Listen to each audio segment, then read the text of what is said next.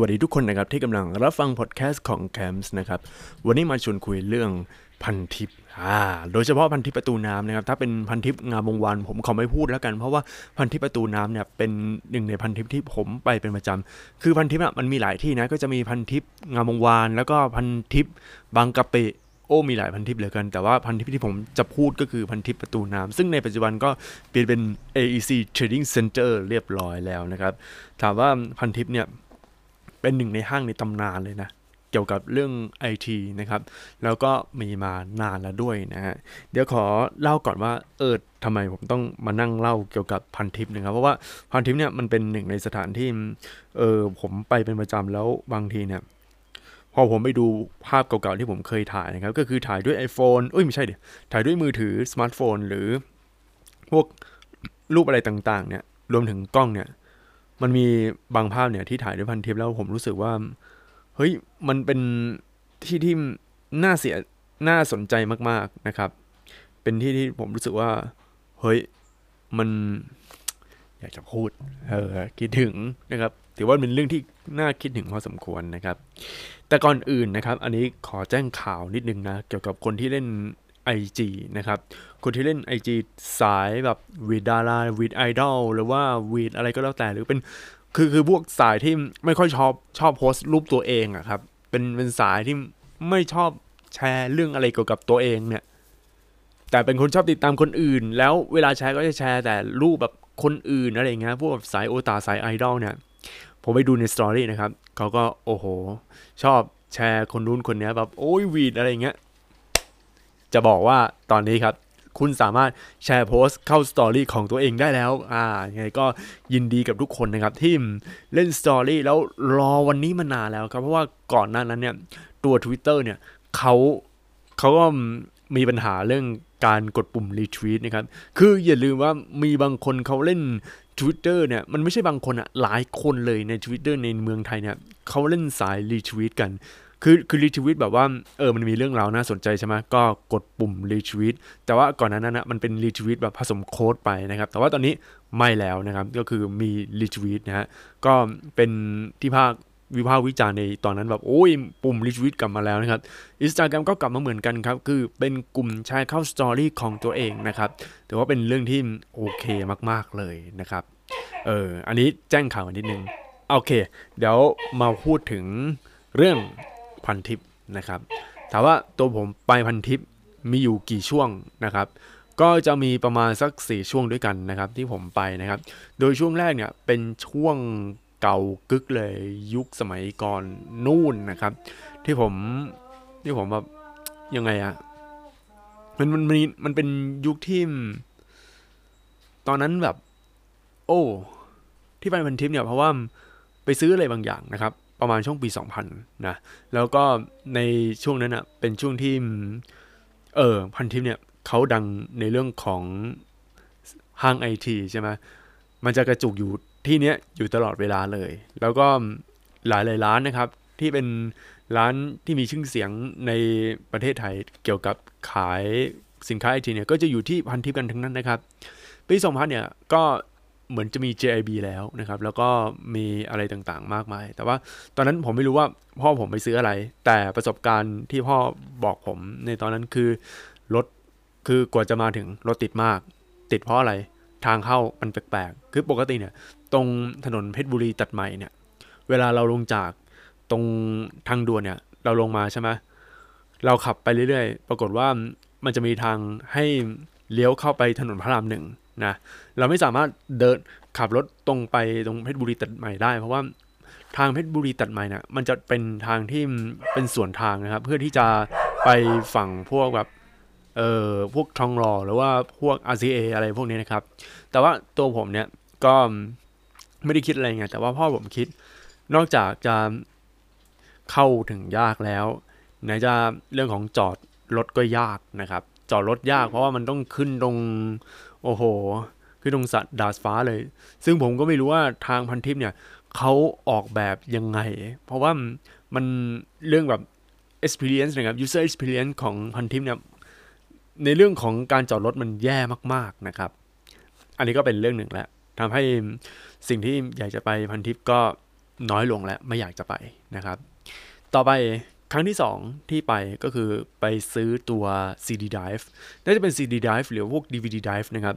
คือตอนนั้นอะมันเป็นยุคที่สื่อบันทึกข้อมูลเนี่ยยังเป็นแผ่น CD กับ DVD อยู่แล้วพ่อของผมเนี่ยเขาก็ซื้อมือ2นะครับ เป็นเครื่อง Power Mac G3 นะครับ ซึ่ง Power Mac G3 เนี่ยเป็นคอมพิวเตอร์ของ Apple นะครับ เป็นคอมพิวเตอร์ Mac ในยุคเปลี่ยนผ่านนะครับ เป็นยุคเปลี่ยนผ่าน ช่วงแรกๆเลยที่ Steve Jobs เขากลับเข้ามาแล้วก็ได้ Jonathan Ive เนี่ยมาออกแบบตัวเครื่องอะไรต่างๆนะครับ แล้วกลายเป็นคอมพิวเตอร์ที่มีสีแล้วมีสีสันลูกกวาด แล้วมันเข้ากับในยุค 2000 ยุค millennial ในในตอนนั้นเป็นโอ้โหคือคือผมพูดเลยว่า ตอนนั้นคอมพิวเตอร์ของ Apple เนี่ย มันเด่นมันคือคือมันดูว้าวอะเออในยุคนั้นอะแล้วก็พอเวลาผ่านไปจาก Power Mac G3 ใช่ไหมเป็น Power Mac G4 พอ G4 ก็เป็น G5 แล้วก็เป็นอะไรอย่างเงี้ยเครื่อง G4 เนี่ยก็จะเป็นสีกราไฟต์นะครับ เป็นสีแบบ สีออกเทาๆดำๆนิดนึงนะครับ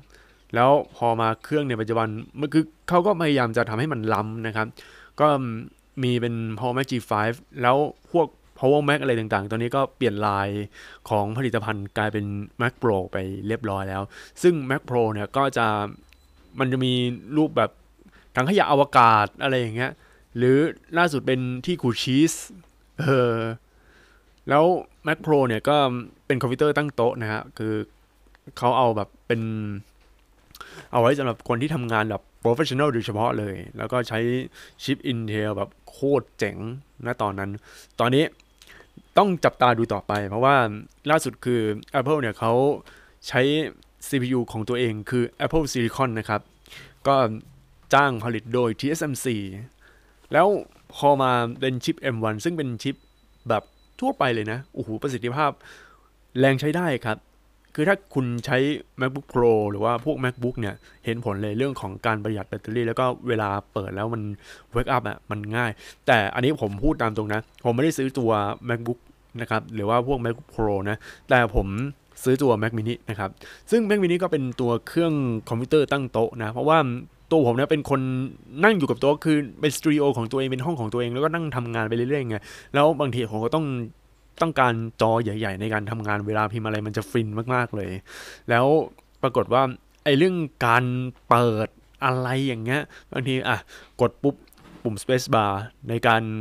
แบบเปิดหน้าจอ คือคือให้มันหลุดออกจากสลิปเนี่ย ปรากฏว่ามันช้าคือคือคือคือมันไม่เหมือนไอ้ macbook นะ จริง ๆ มันมันก็เหมือนเดิมอะแต่ว่าในเรื่องของการประสิทธิภาพการทำงาน อันนี้ผมชอบใช้ได้เลย ผมผมชอบจริง ๆ ในเรื่องของความเร็วนะครับ คือถ้าเป็นแอปที่ออกแบบมาเพื่อ Apple Silicon เนี่ย อย่างพวก แอปสายออกแบบของ Affinity นี่กินขาดนะครับ แต่ว่าพอมา Capture One นะครับ ซึ่งตอนนี้ยังเป็น Intel อยู่ ก็ยังทำงานได้ดีนะ เออ มัน มันเร็วกว่าตัวเครื่องคอมพิวเตอร์โน้ตบุ๊กที่ผมเคยใช้อยู่ที่ที่ใช้ชิป Intel Core i7 ของโน้ตบุ๊กเมื่อปี 2015 นะครับถือว่าดีเลย คือตอนนี้ Intel อะต้องทำการบ้านอย่างหนักนะครับ อันนี้บอกเลยว่าค่อนข้างเสียเปรียบพอสมควรนะ Intel เนี่ย มันมันอารมณ์แบบว่า ชื่อ Intel เนี่ยมันมันเป็นชื่อที่มันไม่ขลังแล้วว่า คือชื่อตอนนี้ที่ที่ขลังคืออะไรครับ AMD Ryzen ฮะล่าสุดออกอะไร Aya Neo ซึ่งเป็นเครื่องเล่นเกมแล้วแบบมันเป็นแพลตฟอร์มแบบ PC อะเป็น PC พกพาที่เอาไว้เล่นเกม อารมณ์จับเหมือนเหมือนเป็น Nintendo Switch แบบ Lite เออคือมันไม่มีการเปลี่ยนอะไรนะเป็นโปรเจกต์ของทางจีนนะครับ แล้วใช้ AMD Ryzen Ryzen 4500 แล้วไปดูการผลิตแล้ว7นาโนเมตร ต้องรอดูต่อไป AMD Ryzen เนี่ยเขาเก่งมากในการผลิตนะครับ ถ้า Ryzen ออกแบบ 5 นาโนเมตรเมื่อไหร่นะ แล้วก็ทำเป็น System on Chip เนี่ย โอ้โห คือคือมันจะเป็นแบบ PC Master Race นี่ของจริงเลย แล้วล่าสุดมันมีเกมขี่มังกรน่ะ เกมเกมอะไรวะ เดี๋ยวแป๊บนึง เกม Century Edge of Ash อะโอ้โห มึงเอ้ยคือคือคือเกมนี้มัน Only on PC ด้วย โอ้ PC Master Race นี่มาแน่นอนครับ ก็ต้องรอดูต่อไป อันนี้คือนอกเรื่องอีกแล้วแม่บางทีพูดก็นอกเรื่องพูดแล้วก็นอกเรื่องนะครับ พอมาว่ากันต่อเรื่องไปพันทิปเนี่ย คือผมพูดเกี่ยวกับ Power Mac ใช่ไหม Power Mac G4 Power Mac G5 อะไรอย่างเงี้ย พ่อผมซื้อ Power Mac G3 นะครับ มาเป็นเครื่องมือ 2 แล้วก็ซื้อมาเสร็จปรากฏว่าตัว drive ที่อ่านเนี่ย มันเป็น drive ที่มันช้าและอึดอ่านแล้วก็ drive ตัวนั้นมันแค่แบบ read only อย่างเดียวนะเพราะว่าตัวก่อนหน้านั้นเนี่ย มันมันยังไม่มีการ write นะครับ เลยพ่อก็ซื้อตัวตัว drive ที่แบบอ่าน CD มา ซึ่งตอนนั้นยังไม่ได้คิดที่จะอ่านพวก DVD ไง ก็เลยซื้อแค่แบบอ่านแบบ ตัวตัวไรเฉพาะ CD อย่างเดียวนะครับ แล้วโอ้โหทำความเร็วได้ดีมากๆฟูดเลยนะครับ อ่านเขียน CD นี่อย่างมันนะครับ ก็จะมีพวกแผ่นพิงโก้ในการอ่านนะครับ ซึ่งตอนนั้นผมคือคือพ่อผมซื้อแค่เฉพาะตัวตัวอ่านซีดีอย่างเดียวแล้วก็ไปนะครับ แต่เรื่องประสบการณ์ตอนนั้นไม่คือคือก็ยังไปด้วย รถยนต์ส่วนตัวแล้วก็บ่นอยู่เป็นประจำนะครับ อันนี้คือครั้งที่2นะ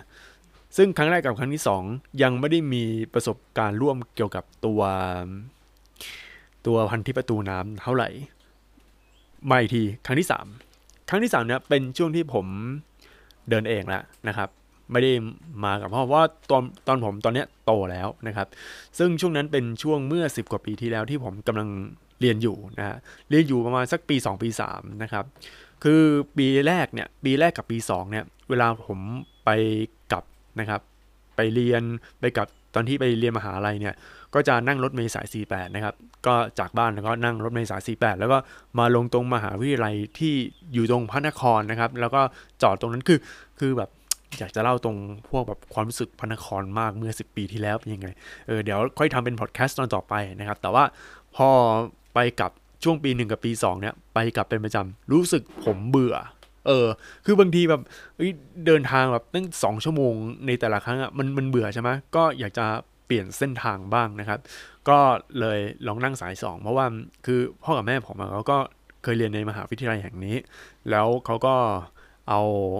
เวลากลับก็ไปสายสองประจำนะครับก็ถึงก็ ยังไม่ถึงบ้านก็จะถึงตรงปากซอยก่อน แล้วก็มาเดินทางต่อ แต่ว่าเออสายสองน่าสนใจแล้วคำถามคือสายสองเขาไปยังไง สายสองไปยังไงใช่ไหมมันจะมีสายสองสองแบบ คือสายสองทางด่วนกับสายสองแบบสายปกติ ซึ่งคุณควรคือถ้าแบบจะกลับบ้านอะไรคือขึ้นสายสองทางด่วนจะดีที่สุด แต่ว่าถ้าเป็นสายสองปกติ มันผ่านคือทั้งสายสองทางด่วนและสายสองปกติเนี่ยมันผ่านพันทิปประตูน้ำด้วย ซึ่งนั่นแหละครับคือสาเหตุที่ผมสนใจเรื่องพันทิปประตูน้ำโดยเดินเองแล้วเพราะคือผมอยากรู้ว่าพันทิปประตูน้ำข้างในมันมีอะไรนะครับ ตอนนั้นคือไม่ได้ไปแบบอิสระไงเพราะว่าพ่อผมเขาก็อ่าพาผมไปไปตรงนู้นไปตรงนี้ไปตรงนั้นนะครับ แต่ว่าตัวผมตอนนี้จับไปเองแล้วนะครับ ในช่วงตอนนั้นเนี่ย ผมไปพันธิประตูน้ำไปลง โอ้โหคือแบบ คือคือมันน่าเดิน เออ คือคือน่าเดิน เพราะว่ามันเป็นไอทีมอลจจริง ๆ มันเป็น IT mall ที่แบบโอ้ยแต่ละอย่างเมาส์ gaming เครื่องคอม gaming gear โอ้ คือคือมันเหมือนเป็นสวรรค์สวรรค์แห่งคนที่บ้าเทคโนโลยีบ้าอะไรที่เป็นของแบบ gadget อย่างเงี้ยมากๆเลยนะครับ ผมไปแล้วโอ้สวรรค์โอ้สวรรค์นี่คือสวรรค์อะไรเงี้ยนะครับ อีกสิ่งหนึ่งที่เป็นสวรรค์นะครับ ที่ผมแบบวันมาก ๆเลย คือเรื่องพวกแบบสินค้าของ Apple นะครับ ซึ่งสินค้าของ Apple นะครับ ที่อยู่ในประเทศไทยนะ จริง ๆ ไม่ได้มาเป็น Apple แบบ ไม่ใช่ Apple Store นะครับ แต่ว่าเป็น Apple Authorized Dealer คือคือคือคำว่า Authorized Dealer เนี่ย มันเป็นคำใช้ของ PlayStation นะครับ ก็พวกร้าน PID ก็คือ PlayStation Authorized Dealer ใช่ไหมแต่ว่าถ้าของ Apple เนี่ยเขาจะบอกว่า Apple authorized reseller นะครับเขาเรียก resell นะ เออ authorized reseller ก็คือเป็นคนขายต่อ ที่ได้รับอนุญาตแล้วอะไรพวกนี้นะครับ ก็จะใช้คำนี้กัน ก็จะมีร้าน iStudio แล้วก็ iBeat i ไอพวก i ตัวเล็กๆก่อนขึ้นมา แล้วก็มาเป็นอย่างนี้นะ แต่ส่วนใหญ่อันที่ดังที่สุดแล้วก็มันมีมานับ 10 ปีก็คือ iStudio นะครับ ซึ่ง iStudio อันแรกเนี่ยเดี๋ยวผมขอจะเล่าอีกในอีกมุมมองหนึ่งนะครับ แต่ว่าตอนนี้ผมเน้นเล่าที่พันทิปเป็นหลัก ซึ่ง iStudio ในพันทิปก็มีมาแล้วนะ ตอนนั้นก็จะขายเป็น i iPod เออเป็น iPod Touch ตอนนี้ตอนนี้ยังอยู่หรือเปล่า เออ iPod Touch เนี่ยมันหายไปเลย มีแต่ iPhone หรือว่าพวกไออะไรวะคือคือสมัยเนี้ย เวลาคนเขาฟังฟังเพลงเขา เขาฟังแบบ True Wireless ไปแล้วไงตอนเนี้ย มันพฤติกรรมการฟังมันเปลี่ยนไป แล้วก็มี iPad มี i อะไรอย่างเงี้ย เพียบครับ เดี๋ยวเดี๋ยวแป๊บหนึ่งขอดูดูสตอรี่ โหตั้งแต่สตอรี่สามารถโพสอะไรได้ด้วยตนเองนี่แบบ ว้าวว้าวซ่ามากเลยครับ โอเค มาคุยกันต่อ ในช่วงปีสามที่ผมไปที่พันทิประตูน้ำเนี่ย สิ่งที่ผมชอบอะไรนะ คือร้านอาหาร A&W นะครับ A&W นี่คือโอ้อร่อยแบบอร่อยเวอร์นะครับ แต่แพงนะ อีกอันนึงคือตัวเคบับหน้าพันทิป นี่คือตำนานเลยตำนานเคบับหน้าพันทิป คือบางทีอยากจะกิน โอ้กินแล้วรู้สึกอร่อย แต่ข้อเสียของเคบับหน้ามันทิพย์คือความเหม็นเขียวของผัก ความเหม็นเขียวของผักนี่สุดยอดจริง ๆ เลยนะครับ แล้วก็ในสิ่งที่มันจะประทับใจในพันทิปในตอนนั้นคือ มันมีแกจิตหลายอย่างที่มันน่าลองมากๆ ตอนนั้นไปแล้วแบบคือคือความคิดตอนนั้นนะโดนไฮฟ์เรื่องของเมาเล่นเกมนะเพราะว่าพี่วันแห่ง FPS Thailand เขาก็ รีวิวเมาส์เล่นเกมอันนู้นอันนี้ ไอ้ที่ดังๆเลยก็จะมีของ SteelSeries แล้วก็ของ Razer นะครับ ตอนนั้นแบรนด์ Razer นี่คือดังแบบดังสุดกู่เลยนะ แต่หลังๆมาเนี่ยตัวผมเนี่ยก็มีเมาส์ gaming แล้ว แต่ปัจจุบันก็ไม่ได้ใช้อะไรนะ เพราะว่าส่วนใหญ่คือใช้แต่เมาส์ไร้สาย เพราะว่าตัวผมก็ไม่ได้เล่นเกมผ่าน PC แล้วเนื่องจากว่าเครื่อง PC พัง PC ที่เอาไว้เล่นเกมพังไปแล้วนะ เลยแบบโอ้ คือคือถ้าผมจะเล่นเกมจริงก็จะเป็นพวกเครื่องเล่นเกมโดยเฉพาะเลยอย่างเช่นพวก PlayStation อะไรพวกนี้นะ แต่ตอนเนี้ยพังนะ แต่ว่าอันที่น่าลองเลยคือ Apple Arcade นะครับ Apple Arcade ก็มันมีอยู่ใน Mac ด้วย ก็แต่ว่ามันต้องใช้จอยไง ต้องหาจอยมาแล้วก็มาเชื่อมต่ออีกทีหนึ่งเดี๋ยวค่อยว่ากันนะครับ แต่ว่าพอมาเล่าต่อเกี่ยวกับพันทิปนะครับ พันทิปในตอนนั้นเนี่ย ที่ผมค่อนข้างสนใจเลย เพราะว่าพันทิปตอนนั้นเนี่ยมันมีเทคโนโลยีมาเพียบไงแล้วก็มันจะชอบมีจัดงานอะไรต่างๆ ตรงนี้เยอะก็เลยเดินนะครับ อีกสิ่งหนึ่งที่นอกจากจะไปพันทิปแล้ว ถ้าเดินออกจากพันทิป แล้วก็เดินไปตามทางตรงทางเท้านะครับ ก็จะผ่าน Platinum Fashion Mall แล้วพอเลี้ยวขวาก็จะเข้าสู่ Central World เออ เนี่ยมันเป็นห้างที่แบบ เออคนเขาพูดถึงกันเยอะว่าเออเซ็นทรัลเซ็นทรัลเวิลด์มันเป็นยังไงนะครับ พอเซ็นทรัลเวิลด์เสร็จก็เดินไปเรื่อยๆก็จะเจอสยาม คือมันมันเป็นแบบ มันเป็นที่ที่แบบคือคุณเดินไปไหนก็ได้แล้วแบบรู้สึกว่ามันไม่น่าเบื่อ นี่แหละคือแบบโอ้ นี่คือแหล่งเดินที่แบบ โอ้ my god คุณคุณไม่เบื่อเลย ซึ่งหนึ่งในตอนนั้นพันทิปเป็นอย่างนี้ครับ คุณเดินตรงนี้ไปแล้วก็ไปตรงนี้ต่อไปตรงนี้ต่อไปตรงนี้ต่อไปเรื่อยๆเรื่อยๆเรื่อยๆนะครับ ไม่น่าเบื่อ เออ ไม่น่าเบื่อจริง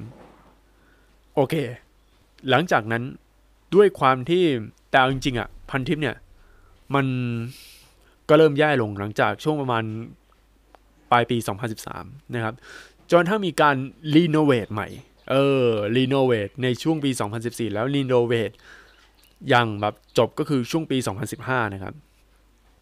ปี 2014 เนี่ยเขาก็ renovate มีการแก้เสา มีการแก้ตรงฝั่งนู้นฝั่งนี้มีการย้ายอะไรต่างๆ เพียบเลย ซึ่งสิ่งที่ renovate เนี่ยถามว่ามันดีขึ้นไหมคำตอบคือดีครับ ถือว่าดีเลยทีเดียวเพราะว่า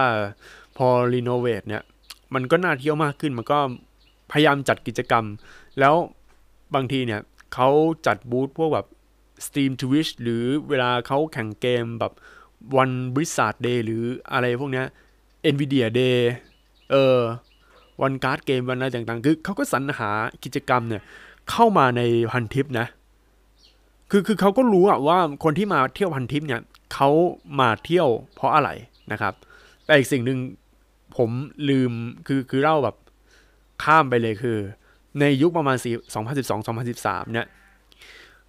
มันจะมีร้านเล่นเกมนะครับ ร้านเล่นเกมที่อยู่ตรงไอทางเข้าลับๆเนี่ย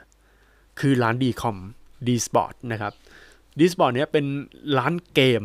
ร้านหนึ่งนะครับ ที่เขาเปิดนะฮะ แล้วตรงนั้นมันก็ใกล้ ๆ วิทยาลัยเทคนิคนะครับ น่าจะเป็นพวกวิทยาลัยที่เขาทำแบบยังไงอะเรียนเกี่ยวกับเรื่องการบัญชีอะไรพวกนี้ใช่ไหมล่ะ เออตอนนี้วิทยาลัยนั้น หายไปไหน โดนยุบไปเรียบร้อยแล้ว เพราะว่าโดนเวนคืนซื้อที่อะไรของเขาครับ ผมชอบมากนะ ตอนนั้นผมเล่นเอาเอาเมาส์เล่นเกมอะเล่นเกม PB อะ PB ตอนนั้นยังเป็นของ Garena อยู่ แล้วเล่นเล่นตรงไอ้ร้านเนี้ยประมาณว่าซื้อเมาส์เล่นเกมจากพันที่มาแล้วก็มาลองที่ร้านนี้เลยอะ แล้วจุดเด่นที่สำคัญที่สุดคือดีคอม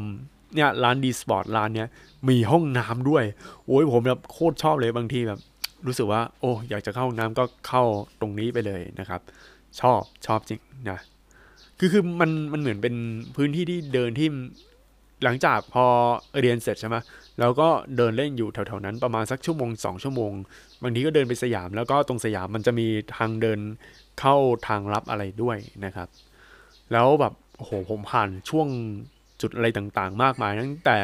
ช่วงที่ยังเดินเล่นเล่นได้ตามปกติจนกระทั่งเป็นช่วง renovate ของสยามเซ็นเตอร์นะครับ แล้วก็ช่วงที่ม็อบกปปสเนี่ยเข้ามา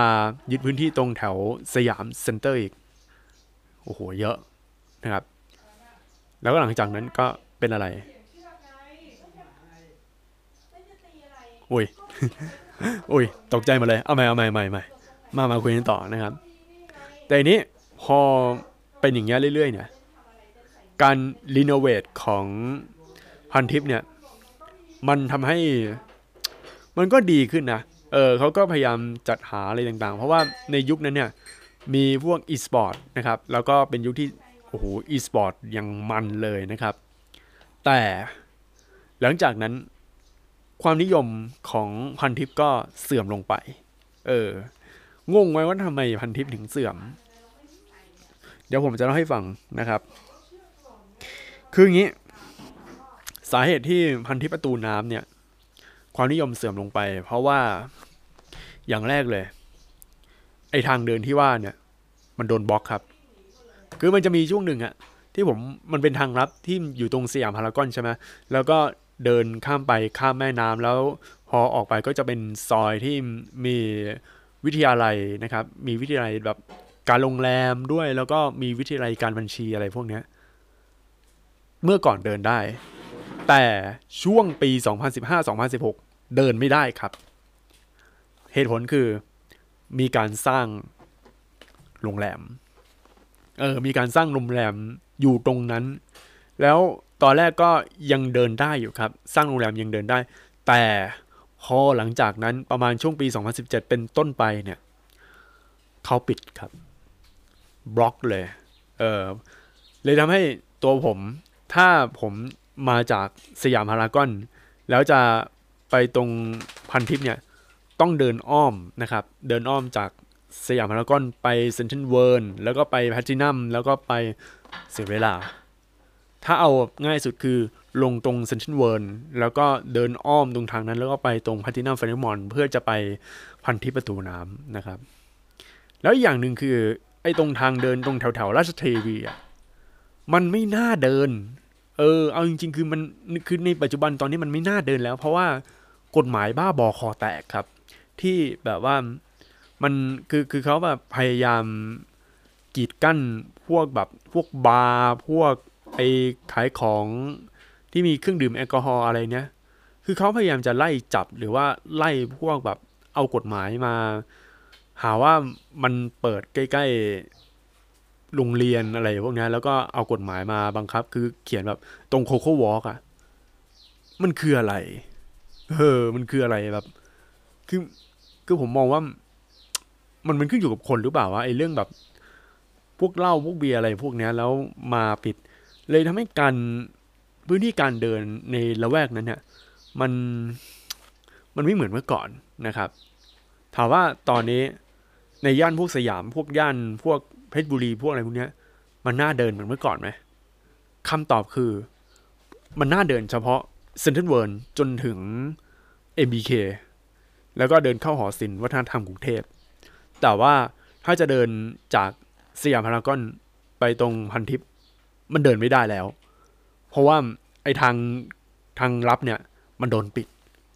นี่คือสิ่งที่น่าเสียดายมาก ๆนะครับ อันที่สองนะครับ อันที่สองคือ มันมีแหล่งไอทีอีกแหล่งที่บางทีก็ มันก็น่าเดินมากกว่านะครับ ซึ่งแหล่งนั้นคือ คืออะไรรู้ไหม Fortune Town Fortune Town มีมานานแล้วนะครับ ก็มีมานานยุคเดียวกับพันธิปประตูน้ำที่ผมไปเป็นประจำ ตอนนั้นที่ผมไป Fortune Town ครั้งแรกเลยคือไปงาน NVIDIA Day วันที่แบบ นัดพบกับพวกคนที่ชื่นชอบในการแต่งคอมพิวเตอร์ พวกแบบเล่นการ์ดจอเล่นอะไรพวกเนี้ย ผมไปประจำก็จะมีพวกกลุ่มพิตตี้หรือว่าพวกกลุ่มคนที่เออผมรู้จักในวงการที่ คือตอนนั้นอย่าลืมว่าผมอะ่ะก็มีเพื่อนหรือมีคนที่สนใจในวงการการ์ดจออยู่ เพราะว่าตอนนั้นผมยังไม่ได้สนใจพวกแบบเครื่องเล่น p โฟอะไรมากนักนะ ผมก็ยังอยู่ในกลุ่มพวก PC อยู่เนี่ย เขาก็อะเชิญผมมาแล้วก็เอามาตอนนั้น ซึ่งคนที่เชิญก็เป็นพวกคนในกลุ่มของ FPS Thailand นี่แหละครับ ที่เขาแบบกระจายข่าวมา แล้วก็ได้เจอคนอะไรแถวๆนั้น ก็ได้ร่วมงานไปนะครับ เอาจริงๆผมชอบ NVIDIA Day มากเลยนะครับ อยากให้มันจัดในเมื่อมี NVIDIA แล้ว แล้วทำไมมันไม่มี Ryzen Day บ้างอะ่ะเออ AMD น่าจะทำตรงนี้บ้างนะครับ เพราะว่าบางทีก็อยากจะนัดเจอแล้วก็เออมาคุยกันเพราะบางทีกำลังคืออยากให้ AMD เนี่ย มาทำชิปแบบ 5 นาโนเมตรและ SoC ด้วย บอกเลยโหดแน่นอนนะครับ เพราะว่าตัวสถาปัตยกรรมแบบ CISC อะเอ่อของ X86 X86 มันมันมันก็แรงอยู่แล้ว แล้วก็มันรองรับหลายคำสั่งเพียงแต่ว่ามันตอนนี้ยังทำไม่ได้นะครับ เออโอเค ต่อไปนะครับ ต่อไปก็อันที่สองเนี่ย ที่จะพูดถึงเกี่ยวกับ Fortune Town เนี่ย เพราะว่า Fortune Town เนี่ยมันมีที่เดินเยอะ เอาจริงๆอะ Fortune Town เนี่ยชั้นชั้นที่เป็นฝั่งไอทีไม่ได้มีเยอะนะ แต่ที่มันมีเยอะคือไอตรงทางแบบ มันจะมีสองสามฝั่ง ฝั่งซ้ายที่มาจากตรง MRT พระรามเก้าเนี่ย มันเป็นฝั่งพวกฟังเพลงครับ พวกเกี่ยวกับเรื่องเครื่องเสียงอะไรต่างๆ มันเนี่ยมันจะอยู่ตรงนี้ ส่วนอีกฝั่งหนึ่ง เป็นฝั่งไอทีเนี่ยก็เป็น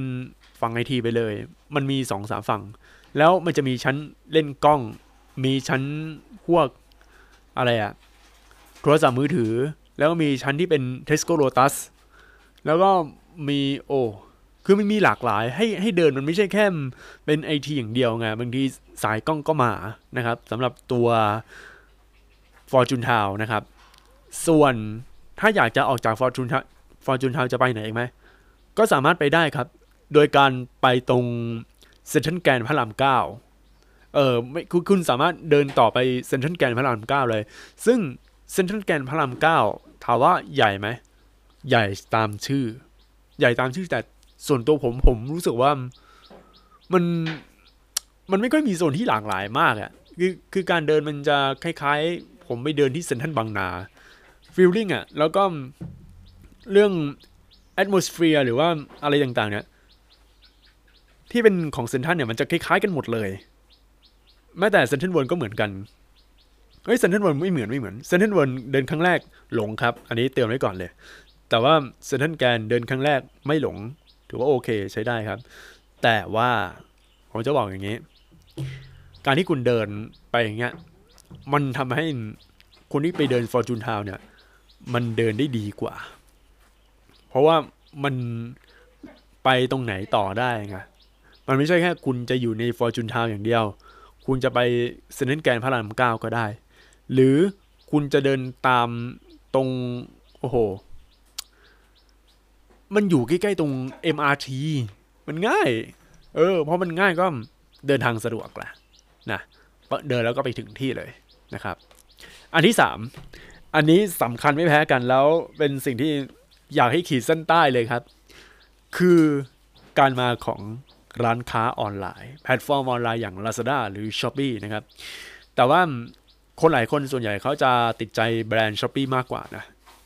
มากกว่า Lazada แต่ตัวผมชอบ Lazada มากกว่า เพราะว่าที่ผมไม่ค่อยชอบ s h อ p e e เพราะว่าสินค้าบางอย่าง เห็นเขาบอกว่าฟรีค่าจัดส่ง แต่พอคิดจริง ๆ มันเพิ่มค่าจัดส่งอีกไอเวนแต่ว่าถ้า Lazada คือเขาจะเขียนเป็นค่าจัดส่ง แล้วมันคิดตามค่าจัดส่งจริง ๆ คือ มันไม่มีการงุบงิบเรื่องค่าจัดส่งอะไม่เหมือน s h อ p e e ผมก็ไม่รู้ว่าทำไมเขาต้องทำแบบนี้เอาง่าย ๆ คือสินค้าทุกอย่างใน s h อ p e e ให้บวก 40 บาทเข้าไว้ครับนั่นคือราคาที่แท้จริง เพราะว่าเหมือน s h อ p e e เขาจะไม่บวกราคาค่าจัดส่งในสินค้านั้น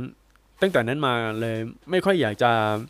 ซื้อของในแพลตฟอร์ม s h อ p e e เท่าไหร่นะการมาของร้านค้าออนไลน์เนี่ยอันนี้คือสิ่งที่สำคัญมากๆครับ เพราะว่ามันมันทำให้คุณไม่จำเป็นต้องไปเดินไป อะไรอะฟอร์จูนชาวหรือว่าไปตรงพันทิปเลย คืองี้ครับ ปัญหาหลักเลย เวลาเราไปอะไรพวกเนี้ย ถ้าคุณอยู่แถวชานเมืองของกรุงเทพนะ แล้วคุณขึ้น BTS นะครับ เสียเวลาด้วย และเสียตังค์ในการค่าเดินทางด้วยอะสมมุติคุณอยู่ฝั่งบางนาใช่ไหมครับ คุณขึ้น BTS บางนา คุณไปพันทิปประตูน้ำเสียไปห้าสิบกาบาท นี่คือค่าค่าเดินทางนะครับ ค่าไปแล้วนะ ไปพันทิปอาจจะเดินไป ต้องอ้อม เสียเวลาอีก ไปมาปรากฏว่าไม่มีของ แฮลครับ เดินเล่นจบกลายเป็นเดินเล่นแทน แต่ว่าก็คือก็ได้อยากได้ของอะแล้วเสียค่ากับอีกห้าสิบเก้าบาท ค่าเดินทางล่อไปแล้วสิร้อยสิบแปดบาทครับ อันนี้ให้มองว่าเป็นค่าจัดส่งนะ เออ แต่ถ้าเป็นร้านค้าออนไลน์ สมมติเราอยากได้สายชันเดอร์โบสาม ซึ่งโคตรหายากเลย เพราะว่าร้านส่วนใหญ่เขาไม่ค่อยมีขายไงตอนเนี้ยชันเดอร์โบสามโอ้โห ใน Lazada มีขาย 900 บาท กดสั่งซื้อปุ๊บแล้วพอสั่งซื้อเสร็จ รอประมาณ 2-3 วัน แต่ว่าถ้าในกรุงเทพประมาณรอรอหนึ่งถึงสองวันเลยนะ ข้อดีของการซื้อของออนไลน์เนี่ยคือ เราได้ของทันทีมันไม่ใช่เราได้ของมีของแน่นอน เออข้อดีของร้านค้าออนไลน์คือมีของแน่นอน แล้วค่าจะส่ง ถ้าเทียบกับค่าเดินทางของเราน้อยกว่า แต่ข้อเสียคือรอเวลาเท่านั้นเอง แต่ว่าเดี๋ยวหลังๆมาเนี่ย JIB แล้วก็อะไรอีกอะพวกร้านค้าอะไรพวกนี้เนี่ยแต่ว่า JIB เขา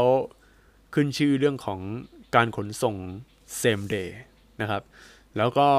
มีอย่างอะไรอะ Bangkok same day ของ Curry ก็มี ขนส่งแบบ โอ้โห ง่ายมาก เนี่ยมันพัฒนาไปถึงไหนแล้วนะครับ แต่ว่าถ้าคุณทำงานที่กรุงเทพนะครับทำงานเป็นพนักงานเงินเดือน หรือเป็นพนักงานประจำที่ไหนก็ตาม เวลาจะสั่งของนะครับ แนะนำว่าให้ส่งมาที่บริษัทจะดีที่สุดครับ อย่าอย่าไปส่งที่บ้าน เพราะว่าเวลาที่ส่งอะ ส่วนใหญ่ก็จะช่วงอะไรอะ ช่วงประมาณ ประมาณอะไรวะประมาณ8โมงถึง 11โมงคือส่วนใหญ่จะเป็น 11โมงนะ